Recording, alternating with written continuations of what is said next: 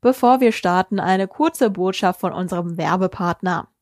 Wenn ihr mal aus Versehen unsere letzte Aufwacherfolge gelöscht habt, kein Ding. Aber was, wenn ihr morgen früh eine Präsentation halten müsst und aus Versehen alles komplett gelöscht ist? Die Telekom hat jetzt ein Angebot, das euch diese Sorgen einfach abnimmt.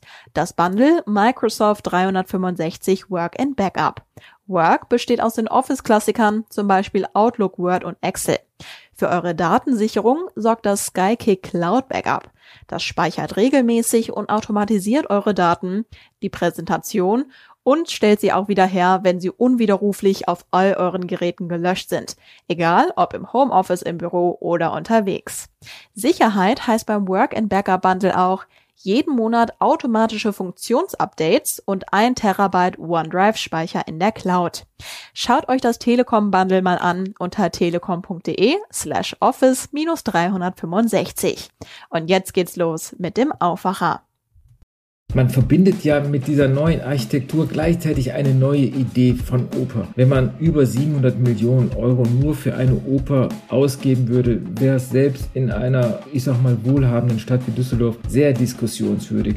Obwohl aktuell keine Kultur stattfinden kann, werden gerade einige Kulturbaustellen weiter vorangetrieben. So auch in Düsseldorf. Hier soll zum Beispiel die neue Oper ein Wahrzeichen werden. Und das ist nur eine von vielen Kulturbaustellen in der Landeshauptstadt. Ich bin Julia Marchese. Hi. Bonn Aufwacher. News aus Bonn und der Region, NRW und dem Rest der Welt. Und wir starten in den Bonn Aufwacher wie gewohnt mit den Nachrichten aus Bonn und der Region.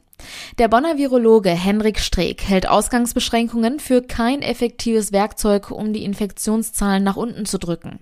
In Köln gilt seit dem Wochenende zwischen 21 und 5 Uhr eine nächtliche Ausgangssperre. Der Krisenstab in Bonn will eine solche Maßnahme bislang nicht durchsetzen. Gegenüber dem Generalanzeiger teilt Virologe Streeck die Meinung von Aerosolforschern, dass die Gefahr einer Ansteckung in Innenräumen wesentlich größer sei. Besonders besorgt ist Streeck über das Infektionsgeschehen in sozial schwächeren Regionen. Dort, wo viele Menschen auf beengtem Raum leben, zum Beispiel in Hochhäusern, werden sich die Bewohner bei Ausgangssperren verstärkt innerhalb der Häuser treffen. Wir müssen ihnen Räume schaffen, wo sie sich gefahrloser begegnen können als in den Wohnungen, fordert er. Die Gesellschaft unternehme zu wenig, um die Situation der sozial schwachen Menschen zu verbessern. Diese seien laut Streeck nicht nur anfälliger für eine Corona-Infektion, auch ein schwerer Verlauf durch unerkannte unerkannte und unbehandelte Vorerkrankungen wie Diabetes oder Herzerkrankungen sei bei ihnen wahrscheinlicher. Seit rund zwei Wochen können Hausärzte Corona-Impfungen verabreichen. Jetzt ziehen Mediziner aus Bonn und der Region eine gemischte erste Bilanz. Unter anderem kritisieren sie widersprüchliche Informationen innerhalb kurzer Zeit und insgesamt zu viel Bürokratie. Außerdem komme es zu Problemen bei der Verteilung des knappen Impfstoffs. Obwohl in den Praxen deutlich mehr Menschen geimpft werden könnten, treffen vielerorts nicht ausreichend Dosen pro Woche ein. Viele Patienten müssen aktuell vertröstet werden. Auf den Wartelisten der Praxen stehen teils mehrere hundert Personen. Die Impfsituation erschwert zusätzlich, dass viele Patienten eine Impfung mit dem AstraZeneca-Impfstoff ablehnen. Viele befürchten schwere Nebenwirkungen, obwohl sie nicht zur Risikogruppe gehören. Einige Ärzte haben deshalb zusätzliche Sprechstunden eingerichtet. Wegen des großen personellen und organisatorischen Aufwands für Beratung und Nachbearbeitung kritisieren manche Hausärzte die Bezahlung von 20 Euro pro Impfung als als nicht angemessen. Unbekannte Telefonbetrüger haben am vergangenen Freitag mehrere 10.000 Euro von einer 58-jährigen Frau aus Bonn erbeutet. Laut Polizei gaben sich die Kriminellen am Telefon als Staatsanwalt und eine nahe Angehörige aus. Die Anruferin behauptete offenbar, dass sie einen tödlichen Verkehrsunfall verursacht habe. Der vermeintliche Staatsanwalt berichtete, dass sie nun dem Haftrichter vorgeführt werden solle. Um ihr die Haft zu ersparen, brauche sie mehrere 10.000 Euro als Kaution. Von der Polizei hieß es, die 58 Jahre alte Bonnerin habe daraufhin schockiert reagiert und das geforderte Bargeld bei ihrer Bank abgehoben. Das Geld übergab sie demnach an einem vereinbarten Treffpunkt an der Bornheimer Straße in Höhe der Automeile einem Unbekannten. Dieser habe sich als Mitarbeiter der Gerichtskasse ausgegeben und sei im Anschluss zu Fuß davongelaufen. Der Mann soll 30 bis 35 Jahre alt und zwischen 1,55 Meter und 1,60 Meter groß sein. Er habe schwarze, kurze Haare und eine füllige Statur. Bekleidet war er mit einer schwarzen Jogginghose, einem weißen T-Shirt, einer schwarzen Bomberjacke mit roten Applikationen sowie einer schwarzen Kappe mit roten Applikationen. Die Kriminalpolizei ermittelt und bittet um Zeugenhinweise. Ein Gitarrenspieler in einer Bar, eine Jazzband in einem Club, ein Orchester in einer Philharmonie, Musik und Gesang. Darauf müssen wir in der Corona-Pandemie verzichten. Und die Künstler können kein Geld verdienen. Weiter vorangetrieben werden in der Zeit allerdings einige Kulturbaustellen. In Köln zum Beispiel wird das Opernhaus saniert und auch in Düsseldorf soll die Oper modernisiert werden. Und das ist nur einer von vielen Kulturbaustellen in der Landeshauptstadt. Darüber spreche ich jetzt mit Lothar Schröder, Leiter der Kulturredaktion der Rheinischen Post. Hallo. Ja, hallo. Starten wir mit der Oper in Düsseldorf. Die könnte für 460 Millionen Euro saniert werden oder es könnte für mindestens 700 Millionen Euro einen kompletten Neubau geben. Was spricht denn für den teuren Neubau? Für den teureren Neubau, so komisch sich das anhört, spricht das Beispiel Köln. Köln hat sich ja dazu entschieden, ein altes Opernhaus, ein altes Schauspielhaus, was architektonisch den Charme der 50er Jahre hat, aber jetzt nichts Grandioses ist, den zu sanieren.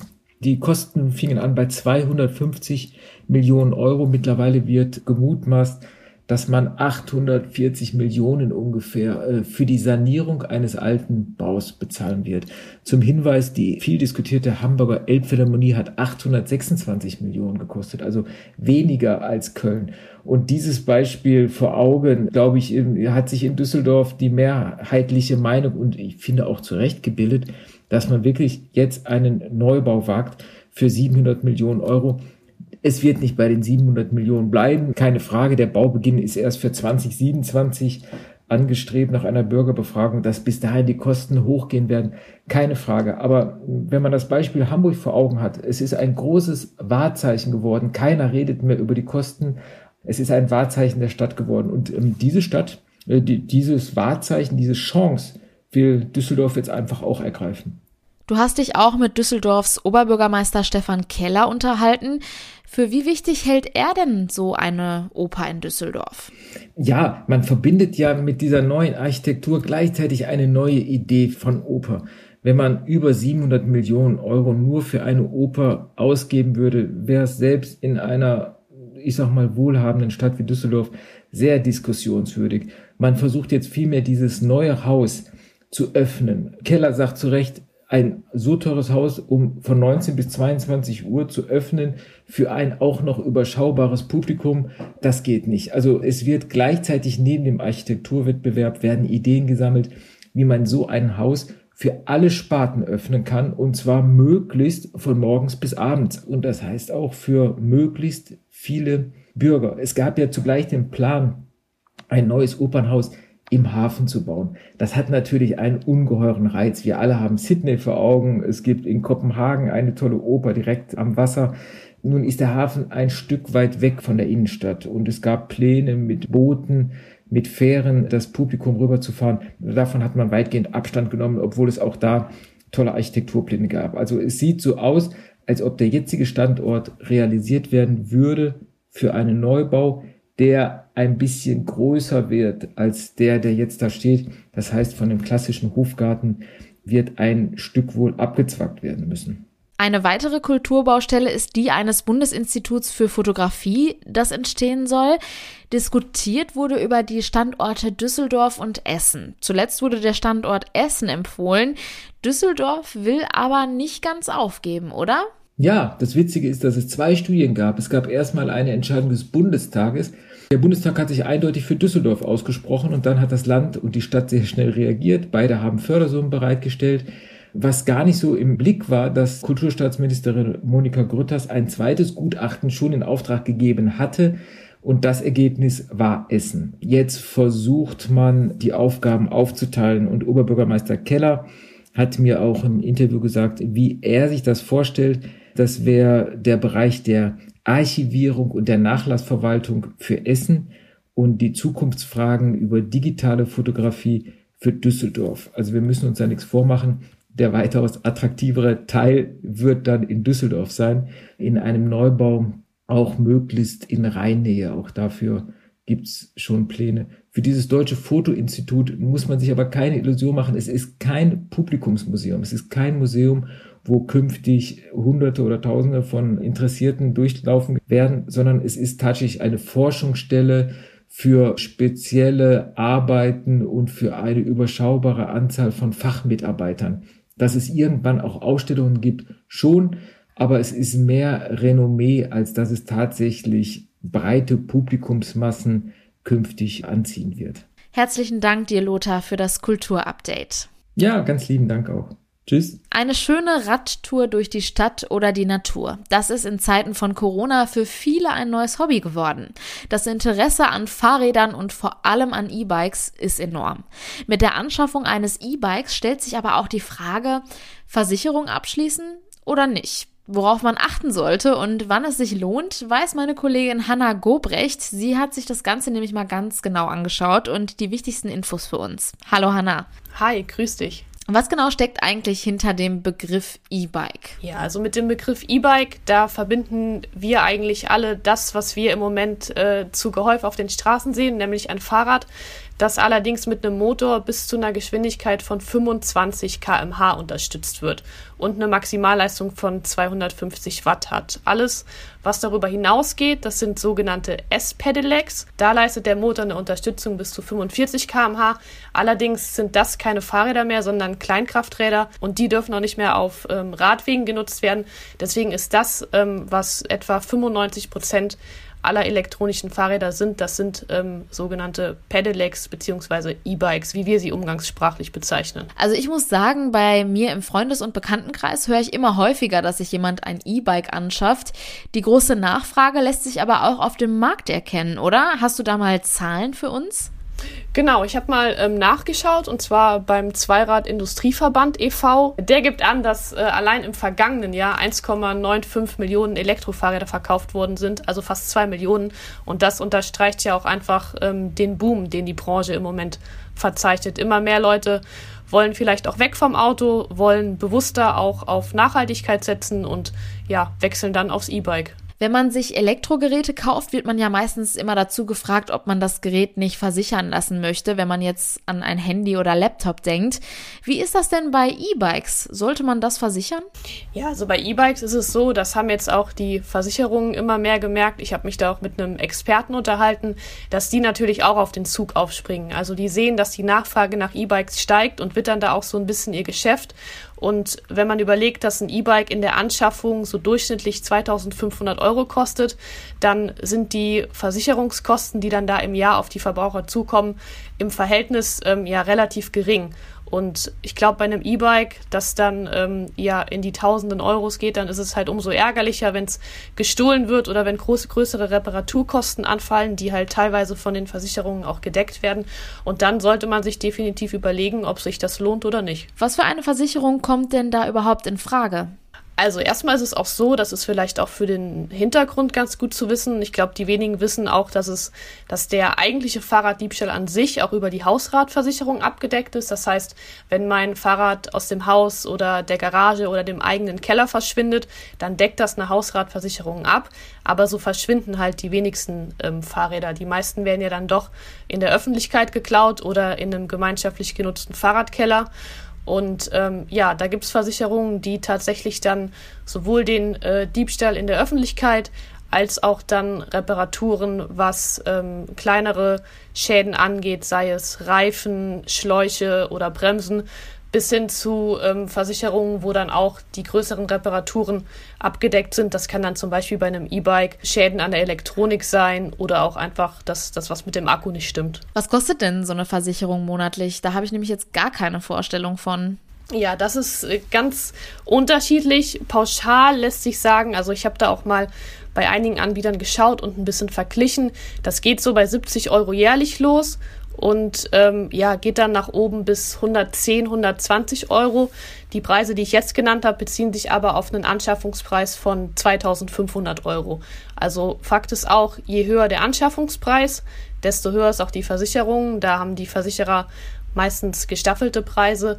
Und ähm, jetzt fragt sich natürlich jeder, wo, wie diese Unterschiede zustande kommen.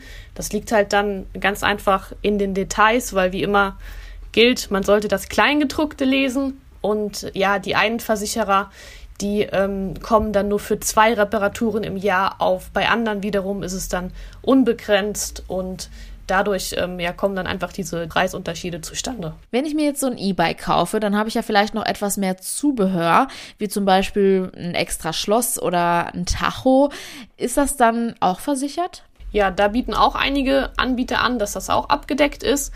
Das muss allerdings dann auch bei Vertragsabschluss mit angegeben sein. Das heißt, wenn mein E-Bike jetzt, ich bleibe jetzt einfach bei den 2500 Euro, wenn das der Preis des E-Bikes ist und dann kommen da noch Fahrradtaschen und ein Tacho für insgesamt 100 Euro drauf, dann gilt das schon am Anfang mit in den Anschaffungspreis und ist dann auch abgedeckt tatsächlich. Ich habe jetzt auch schon häufiger gesehen, dass auch Arbeitgeber ein E-Bike-Leasing anbieten. Worauf muss ich denn dabei achten? Das bieten immer mehr Arbeitgeber an, tatsächlich, auch um ihre ja, Gesundheit der Mitarbeiter unter anderem nachhaltig auch zu fördern. Und da ist es so, dass wenn der Arbeitgeber mir ein solches anbietet, dann ist da meistens auch schon die Fahrradversicherung inklusive, die dann auch der Arbeitgeber zahlt.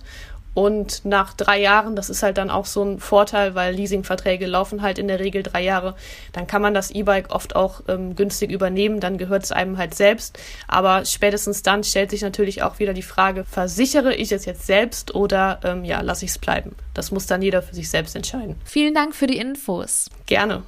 Und diese Themen sind heute außerdem noch wichtig. Die Grünen haben sich gestern entschieden. Parteichefin Annalena Baerbock ist ihre neue Kanzlerkandidatin. Es ist das erste Mal nach 41 Jahren, dass eine Kanzlerkandidatin nominiert ist. Der Kanzlerkandidat der SPD steht schon lange fest. Sie haben Olaf Scholz aufgestellt. Und ob bei der Union jetzt Armin Laschet oder Markus Söder als Kanzlerkandidat aufgestellt wird, diese Entscheidung steht zur Produktion dieses Podcasts immer noch offen. Die Stadt Leverkusen hat erhöhte Sicherheitsmaßnahmen bei der heutigen Beerdigung eines Mitglieds einer Großfamilie veranlasst. Die Stadt befürchtet, dass die nach der Corona-Schutzverordnung zugelassene Zahl von 25 erwachsenen Trauergästen überschritten werden könnte. Bei der Beerdigung eines anderen Mitglieds der Familie am 9. April, ebenfalls auf diesem Friedhof, hatte es keinerlei Probleme gegeben. 14 Jahre nach dem Tod von Jörg Immendorf versucht die Justiz erneut, den Streit um das Erbe des Künstlers zu beenden. Vor dem Landgericht Düsseldorf ist heute eine mündliche Verhandlung angesetzt. Streitparteien sind ein unehelicher Sohn Immendorfs und die Witwe des Künstlers. Heute wird in einer digitalen Pressekonferenz der UNICEF-Bericht zur aktuellen Lage der Kinder in Deutschland vorgestellt. Ein Jahr nach dem Beginn des ersten Lockdowns zeichnen sich demnach massive Auswirkungen der Corona-Pandemie auf Kinder, Jugendliche und Familien ab. Zum Schluss noch der Blick aufs Wetter. Im Tagesverlauf sind Schauer und einzelne Gewitter möglich, aber es wird etwas wärmer. Die Temperaturen liegen bei 15 bis 18 Grad. In der Nacht ist es dann überwiegend klar und es bleibt trocken bei Temperaturen zwischen 7 und 3 Grad. Örtlich ist auch Nebel möglich, das meldet der Deutsche Wetterdienst. Morgen dann ähnlich, die Höchsttemperaturen liegen bei 13 bis 16 Grad. Im Tagesverlauf sind einzelne Schauer oder Gewitter möglich. Und das war der Aufwacher vom 20. April. Danke fürs Zuhören. Ich wünsche euch einen schönen Dienstag. Ciao. Mehr Nachrichten aus Bonn und der Region gibt's jederzeit beim Generalanzeiger. Schaut vorbei auf ga.de.